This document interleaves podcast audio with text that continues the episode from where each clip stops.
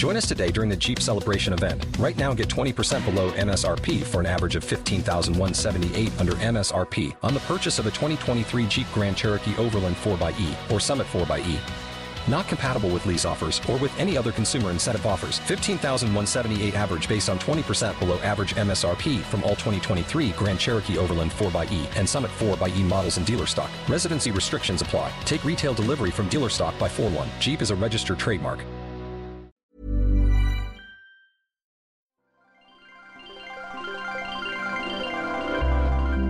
Technology, intelligence, data. Today we live in a world that's more connected and more transformative than ever before. Our devices are helping us complete tasks at a faster pace and with more precision than we could have ever imagined just a few years ago. But as our lives in the physical and digital worlds become more intertwined, how can we be sure that the algorithms are always on our side? And how can we safeguard technology to ensure it doesn't fall into the wrong hands?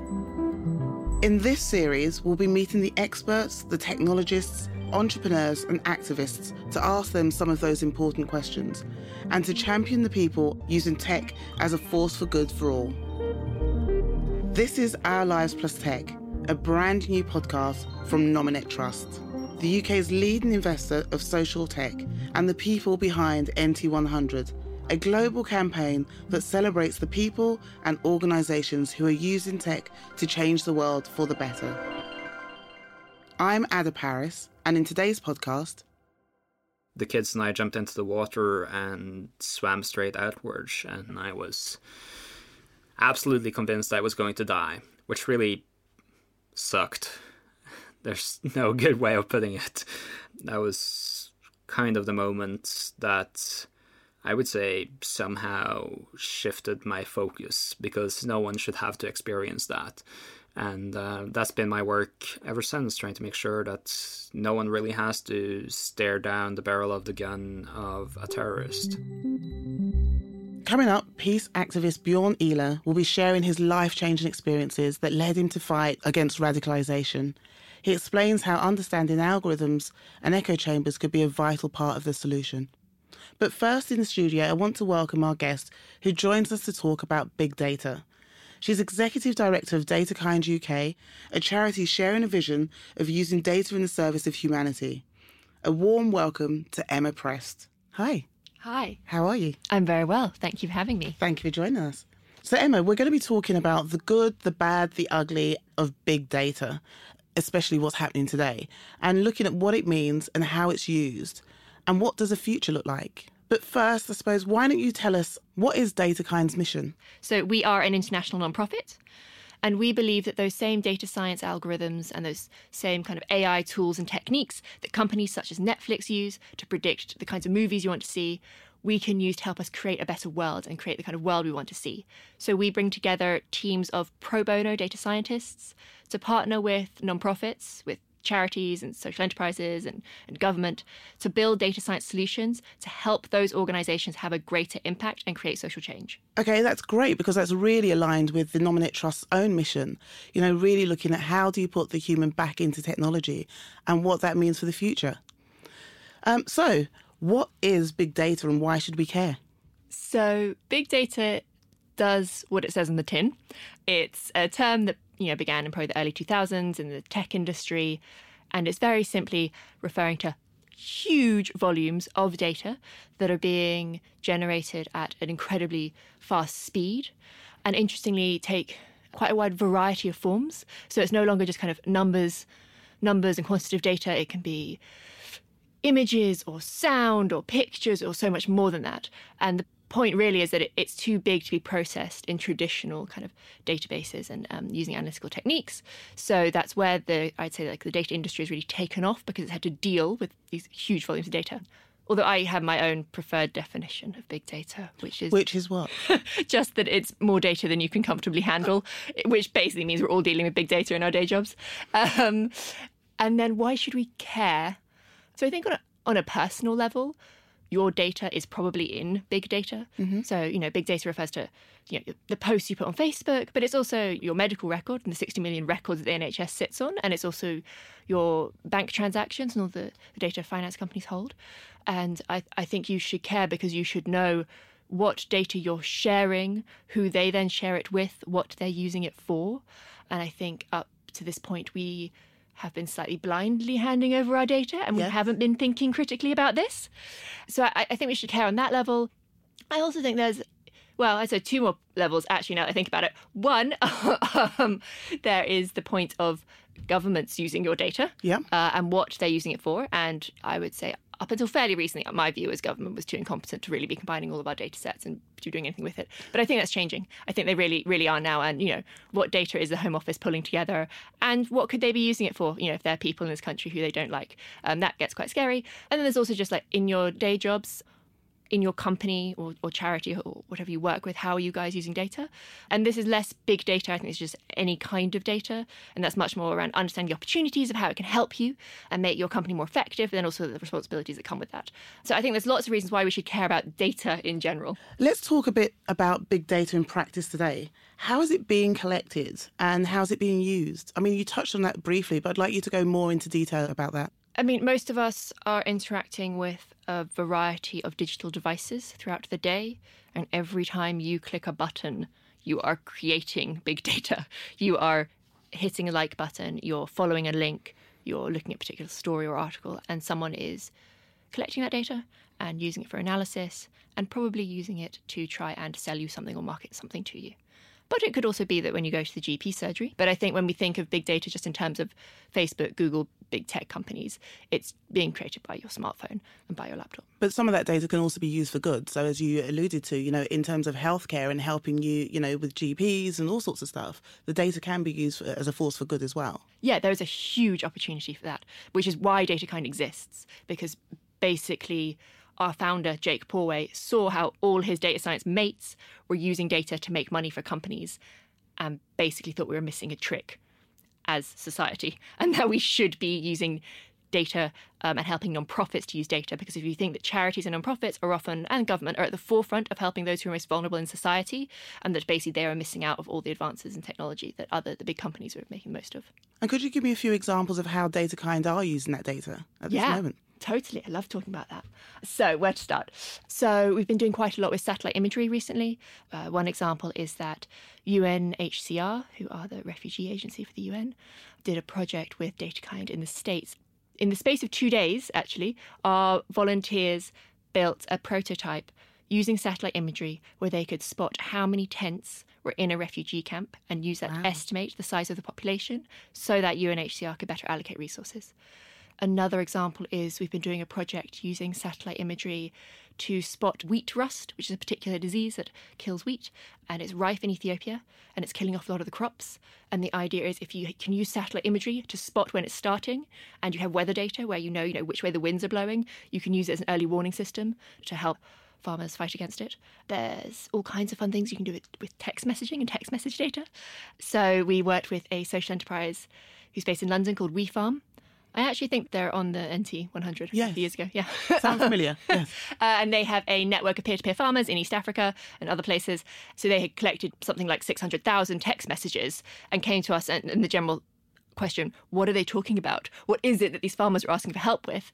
The answer was chickens interestingly. Um, but there's you know a lot that you can be doing. Uh, and, and i suppose maybe a slightly more serious example is that crisis text line in the states are a um, text messaging service where, where teenagers can chat to counselors. Yep. um, so a lot of conversations about suicide, and they were looking for like what are the trigger words?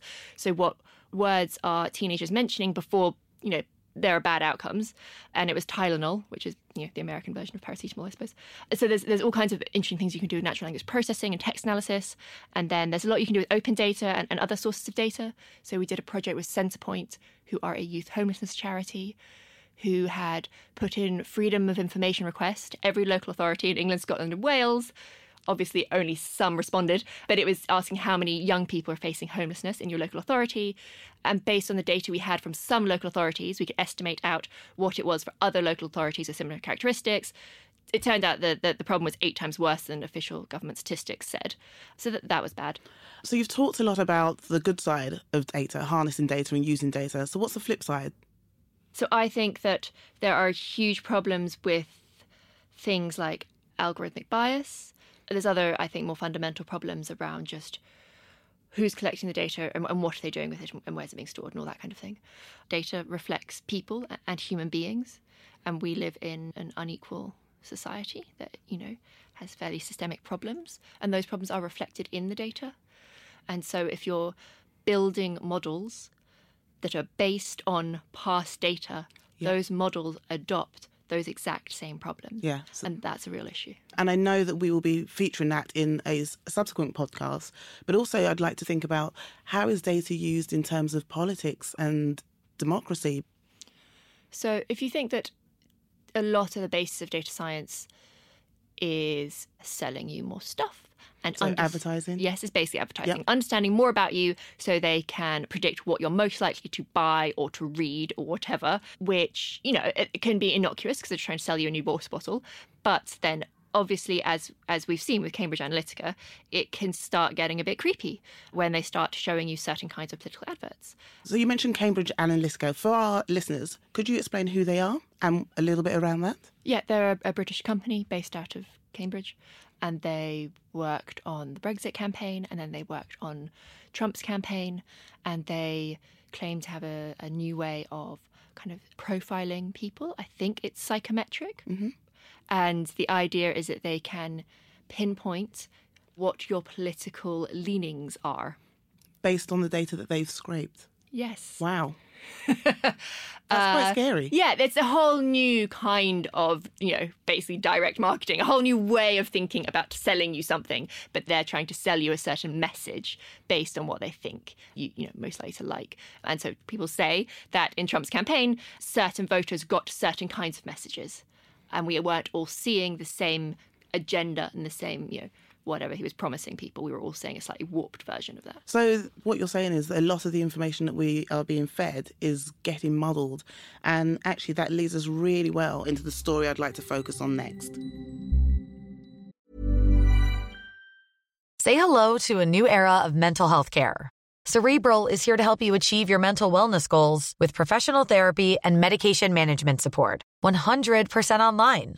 You'll experience the all new Cerebral Way an innovative approach to mental wellness designed around you. You'll get a personalized treatment plan from a therapist, prescriber, or both in a safe and judgment free space. Your cerebral therapist or prescriber will outline a customized plan with clear milestones along the way so you can get to feeling your best. With Cerebral, you're not alone in your mental health journey. We're here to empower you to live a fulfilling life. So take that first step towards a brighter future and sign up today at cerebral.com slash podcast and use code ACasts to get 15% off your first month. Offer only valid on monthly plans. Other exclusions may apply. Offer ends July 31st, 2024. See site for details. We've been discussing the dangers of data from the mild annoyance of online marketing with pop ups and trying to persuade us to buy stuff to actually the more shady side of data which is trying to manipulate our political views. So, over the next few minutes, we'll be hearing from peace activist Bjorn Ihler, who believes this muddling of information can cause massive real world problems. Much of his work centres around echo chambers and the way in which data is used. Uh, so first of all, I'm Bjorn. I'm working in counter extremism through technology and storytelling, essentially, trying to figure out how narratives and how the information we give out about ourselves really fits into a larger picture of people being radicalized. So, how did Bjorn first get interested in issues of radicalization, data, and tech? Well, it starts back in 2011 on a camping trip in his home country, Norway. Every year the, the Labour Youth Party has this summer camp in the Norwegian countryside on Utøya Island. It's kind of a brilliant place in many ways. It brings together people from all over the country. It's uh, kind of fairly low key. Like people are living in tents, and it's nothing fancy, but it's a good way for people to get out of the cities and hang out in the countryside. Like even though it's a political party that arranges the summer camp, the most important event going on there is not like the prime minister speaking; it's the football matches that are going on, right? Or you know the dancing in the evenings and the flirting with girls and you know all of those things that you know define summer for youths, right? Uh, and so on Thursday, the twenty first of July, I got sick with my job and I decided to take the Friday off and go out for the weekend to this island um, and to take part in the summer camp. Went out to the island and had tons of fun uh, the evening of the 21st, catching up with friends I hadn't seen for a year. And then woke up pretty late the morning after. Uh, went to a couple of political meetings, and then during the last one of those political meetings, we heard that there had been a bomb blast in Oslo. And uh, at that point, Anders Behring Breivik had parked a car loaded with a massive bomb he had built himself in front of the government headquarters in Oslo and blown the place to pieces. And I remember we pulled up pictures on our phones to like check out what was going on. It was pretty surreal to see the city I grew up in in an instant kind of change from being this safe little city where nothing ever happens to a place that was looked kind of more like downtown Manhattan on 9/11 or something like that than than my home. And so reconciling that with that was pretty kind of intense in itself. A few hours later, it turned out that Anders Behring Breivik had found his way to the island where the summer camp was taking place, and I realized that he was shooting people um, and ran into the woods where I picked up a kid and uh, hid with that kid for a good hour or so.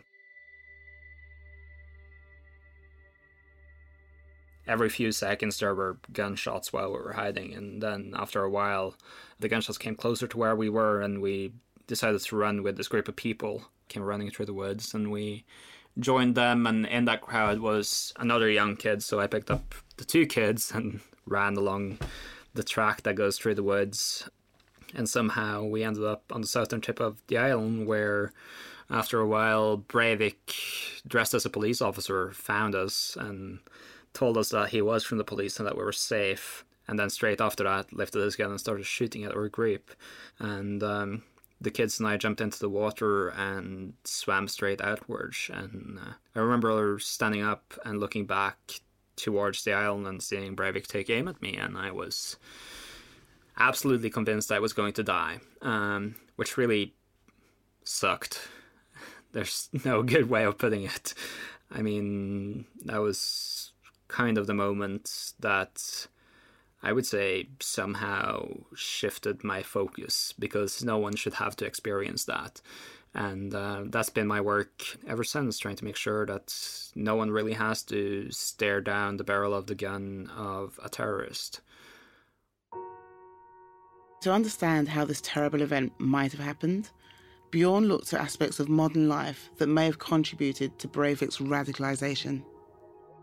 Technology is, is playing an increasingly important role in everyone's lives, really. But right now, one of the things that I'm seeing happening is that it's leading to a breakdown of communication in some sort of way. We are being siloed into each our little world through our, our Facebook feeds and our Twitter feeds and, and so forth. Like we don't have to interact with people anymore in the same way. And so we can be extremely selective. But then Facebook understands what you like because you click a like button or you comment or you share and all of that goes into filtering down and narrowing down what information you get a hold of and what debates you get to participate in. And so we essentially have segmentation and segregation uh, that's happening as a result of that. So what is the true issue with echo chambers and how can they lead to radicalization echo chambers is more of a problem than, than ever before.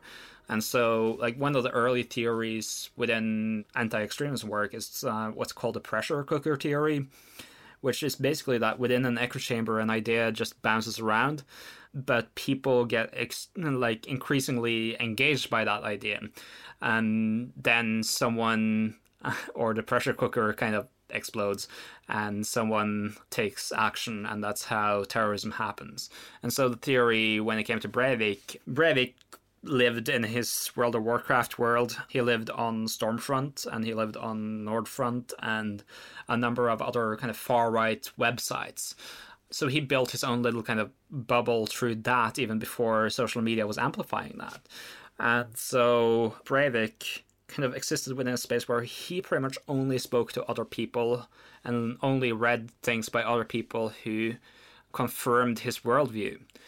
And he got his worldview confirmed to an extent where he really, in his guts, believed that he was at risk of being exterminated, that he and the people he identified with were at risk of, of no longer existing in a generation or so. He thinks that, you know, Muslims are coming to take over the world, they're coming to take over Europe, they're coming to take over Norway. His tribe as a white man is under threat. And he's being told that by everyone around him in some respect.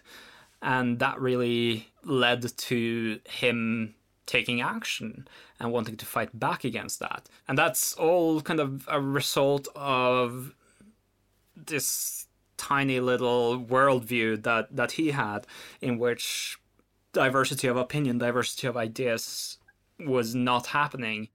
Bjorn knew that he wanted to work towards a world where diversity of opinion could prevent violent extremism. And from there, he took his first steps in his mission to make that a reality.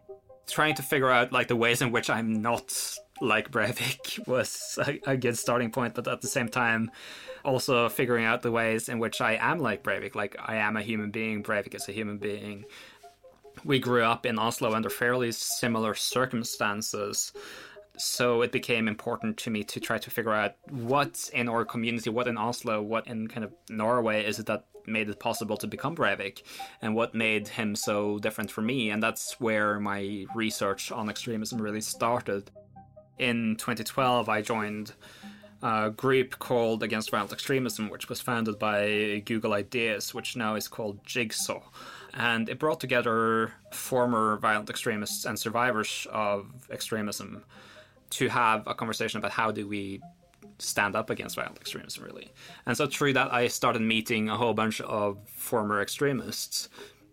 And according to some at this point, I'm probably the person in the world who's met the most former extremists. Um, I started having conversations with these extremists about how they came to become extremists and trying to understand like what can we do to prevent people from becoming extremists Bjorn had always had a strong interest in tech, having studied theatre, performance design, and technology in his university years in Liverpool. Working with tech became a strong focus of his career. So naturally, Bjorn looked at how he could implement his knowledge of tech to fight back against these echo chambers and pressure cookers, as he had described. I think, from kind of a technological point of view, the algorithms we need, the machine learning, the artificial intelligence, the big data, it's there and right now it's being used to narrow down your worldview uh, because they are learning about you, they are learning what you like, they are learning what you're likely to click on, and they're serving you more of that. And I think if we could use the same tools essentially to instead feed people things that are slightly at edge with their worldview, things that are radically different from their worldview, to widen people's horizons of, of what exists out there, then we would have a much healthier community in the long run. So, when it comes to the practical tech solutions, Bjorn has a few ideas that he's working on. Kind of curious right now to try to develop a chatbot that contacts people who are at risk of radicalization and has a conversation with them and trying to scale and, and automate that somehow. But then once you have identified someone who potentially is going down a route of becoming a violent extremist, the worst thing you can do is really saying, hey, you're a violent extremist, let's stop that. Um, instead, you have to engage with them and have a conversation with them. So I'm involved in several things that are, are looking at these issues and, and how to deal with these issues. One of them is the Annas Foundation, through which we're trying to build a framework for mapping out conversations around ideologies, really, through knowledge graphs. And so we're trying to piece together different pieces of information surrounding pieces of ideology. Uh, the first app we're building there is a living Quran where we take each of the Quranic verses and then we map out the different interpretations and different scholarship surrounding each of the verses in the Quran.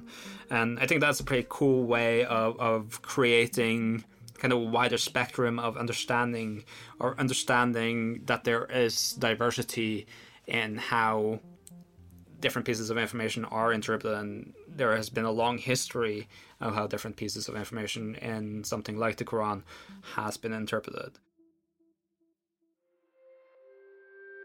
We're also looking at various other things through Khalifa Ihler Institute, which is kind of my main gig, where we are looking at how we can essentially figure out on a neighborhood basis, uh, geographically, what forms of extremism are likely to take root in various neighborhoods within a city in various ways, data and, and analysis to try to really figure out the guts of how we challenge each other in healthy ways and widen our horizons and widen our worldviews in order to challenge violent extremism.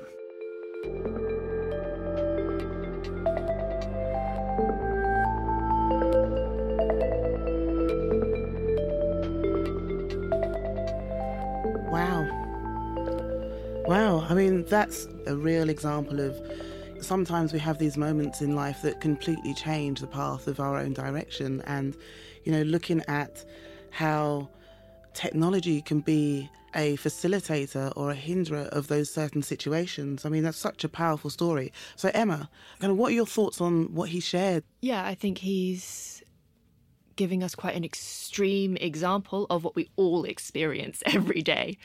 And I don't think there's any reason we need to be experiencing this. No. I mean, a lot of these algorithms, basically, that have been designed to, to feed us this content that stays within our echo chamber and within what we like, can be designed differently. Facebook could choose to create an algorithm that showed us a diversity of news and a diversity of political opinion, but they don't. But I think they could be designed in a way that had you know users involved and users saying actually this is what i want to read or you know just i think much more control by users of these platforms over what information they want to receive is really important. But I don't think we're seeing really any serious change from any of these big platforms, which is disheartening. If you think that Facebook recently came out saying that they were going to, I don't know, what did Zuckerberg say? He were going to focus less on news and information and much more on you having a nice time talking to your friends and family. And he wants you to leave with a positive experience of the platform or some nonsense. I think that's almost him kind of ignoring the problem. I was going to say, isn't that potentially creating more of an echo chamber because then you're only speaking to the people that you know and not getting a worldview? Yeah, I totally agree. And I think these. But isn't that just as dangerous then? Or potentially? I really don't know what they're trying to get at with that, to be okay. totally honest with you. I think they kind of like, oh, the problem is news and information. So, we'll so just, let's just block it out. Yeah, we're just going to do less news and information, which I don't think is the answer. Pretend uh, it doesn't exist. Yeah. But I think as consumers, we're not uniting and using our power, basically. Okay. Um, which is quite an interesting. I, I, think traditionally, as consumers, we've been good at you know pushing back when we think a product's broken and should be recalled. I mean, there, there are laws and regulations around this kind of thing, and there simply isn't in, in this in this space at all. And I think people also they're getting a, a free product in exchange for basically their data. I think the, the relationship there is is much murkier. So, whose responsibility do you think it should be to try and change some of the behaviours? And I know that's a big question. Yeah, I think the companies need to take a long, hard look at themselves. Okay. Um, and I think they need to engage users around what users actually want. Mm-hmm. I think we need to be regulating this stuff. I think things like GDPR are a great step. It doesn't come until May. So, for our listeners who don't know what GDPR is, could you just give us a little insight into that? Yeah, it's the new data protection regulation that's come out from the EU that is actually really positive in terms of giving people more rights over their data and making sure that companies are only collecting data that they need and they're not storing excessive data. And, and it's generally seen as a very sensible and positive move. Okay. But it doesn't apply to the States. And you could argue that most, you know, most of these companies we're talking about are American technology companies, and they are companies that are based out of the West Coast. And I would argue that in terms of they are producing products that are being consumed across the world and across so many different cultures. And yet, the people making the decisions probably have the least diversity. and there's a real problem here in that to understand what this means, what echo chambers mean in extreme situations, like we've just heard, you need to have lots of different people with lots of different experiences talking about it within a company. And I don't think that's happening. So, how are data DataKind trying to get themselves involved in that and try and change some of that behaviour?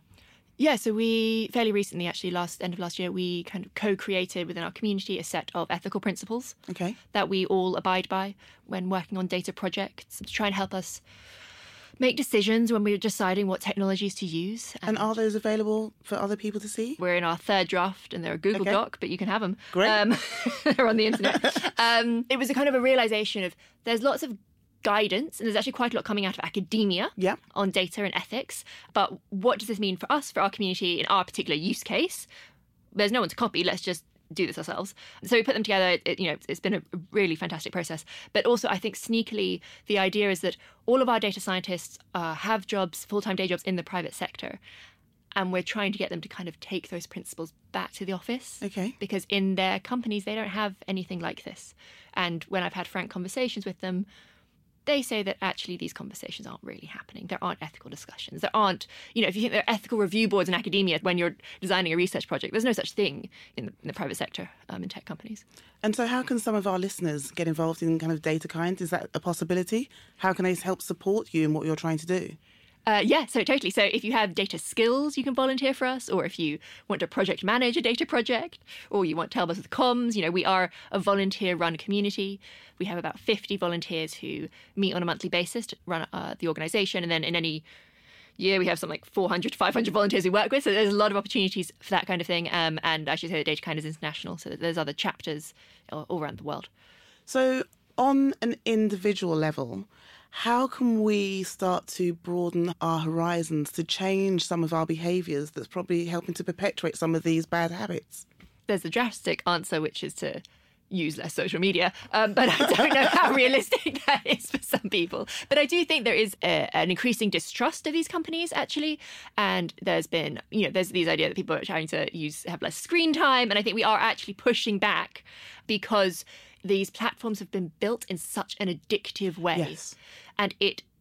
Like I think we inherently know it's unhealthy, but we can't quite put our But we're finger on to it. the behaviour. Yeah, and we're Yeah. just addicted to like the really quick buzz of someone liking something, and and that's a problem. So I've heard lots of different ways of how people are tackling this. I don't know. I necessarily recommend any of these. Such but- as? well, apparently, I don't know if this still exists. There was some app that you could download that only gave you a certain amount of time on Yes, social I've media. seen that. Yeah, I've seen that, yeah. Um, or I've heard someone has a timer on their router at home, so they just cut off internet for him and his kids if Oh, wow. spend too much time on it. So I think there's some quite ex- extreme examples there.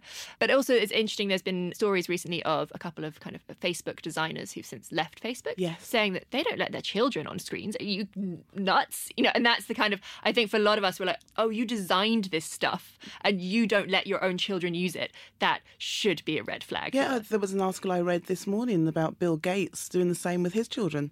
You know, they're not allowed on screen.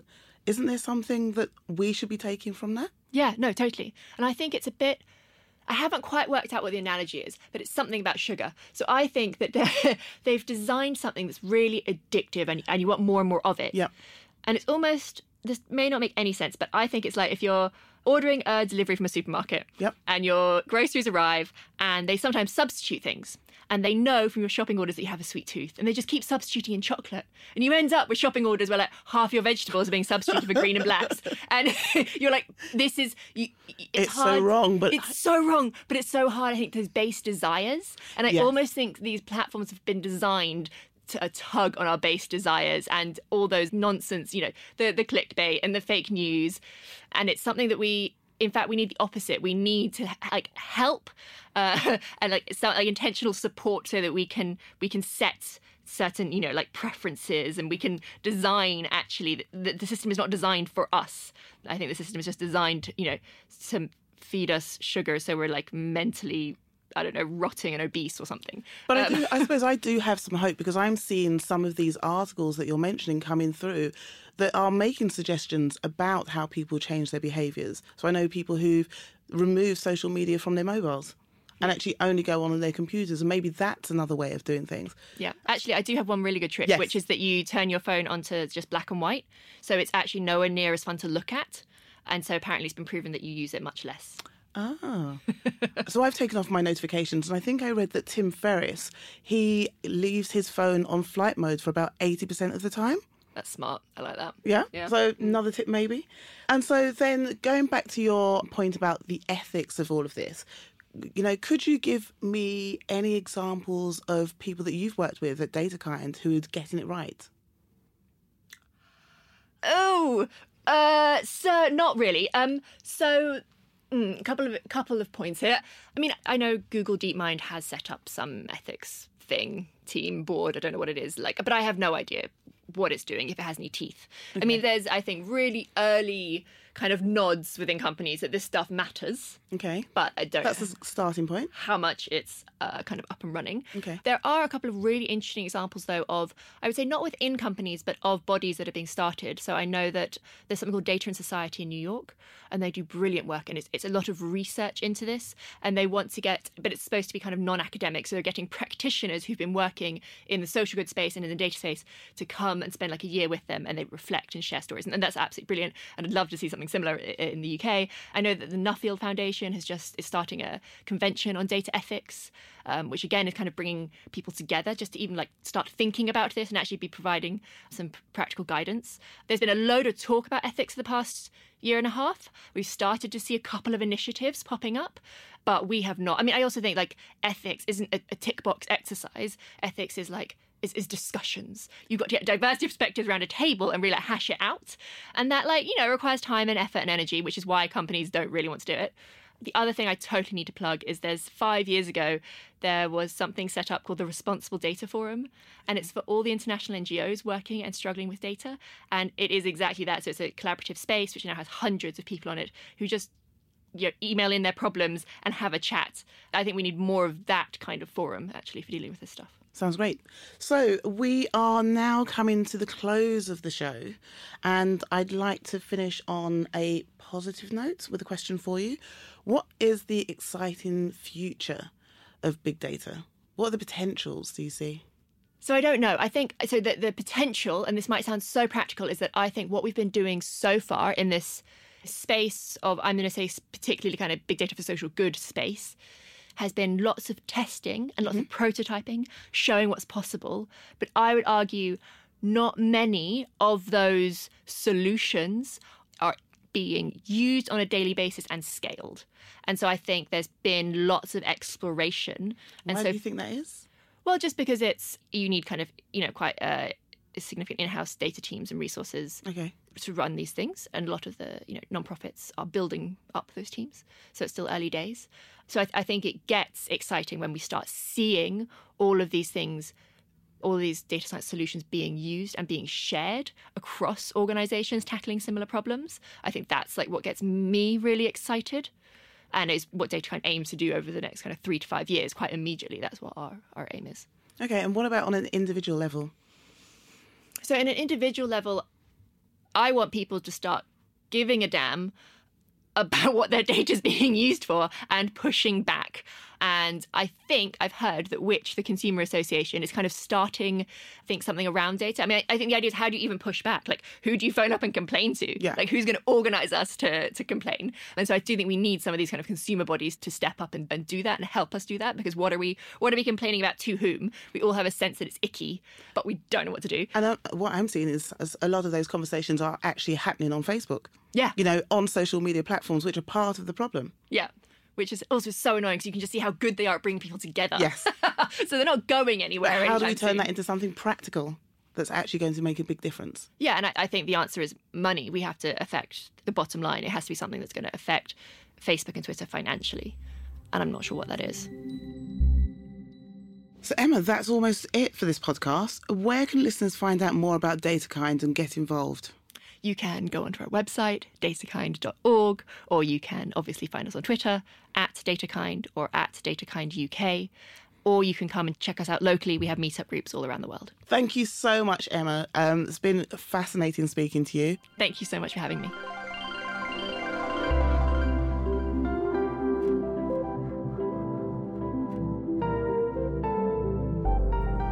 So that's it for this episode of Our Lives Plus Tech. I want to say a huge thanks again to Emma Prest and also to Bjorn Ihler for sharing his amazing story. He's certainly a man doing some incredible things. So you can follow him on Twitter at BjornIH or head to bjornih.co.uk. And to explore other global projects transforming lives with tech, like those featured in today's podcast, head to Nominet Trust's website. That's nominettrust.org.uk. There you'll find more on the NT100 campaign, including our new report, Transforming Lives with Tech, a global conversation, sharing insights from five years of NT100 projects and emerging social tech trends for 2018. We'd love to hear what you think about this podcast, so leave us a review, get in touch on Facebook or via Twitter at Nominet Trust. We'll be back in two weeks' time with a show all about artificial intelligence. But until then, from me, Adah Parris, goodbye.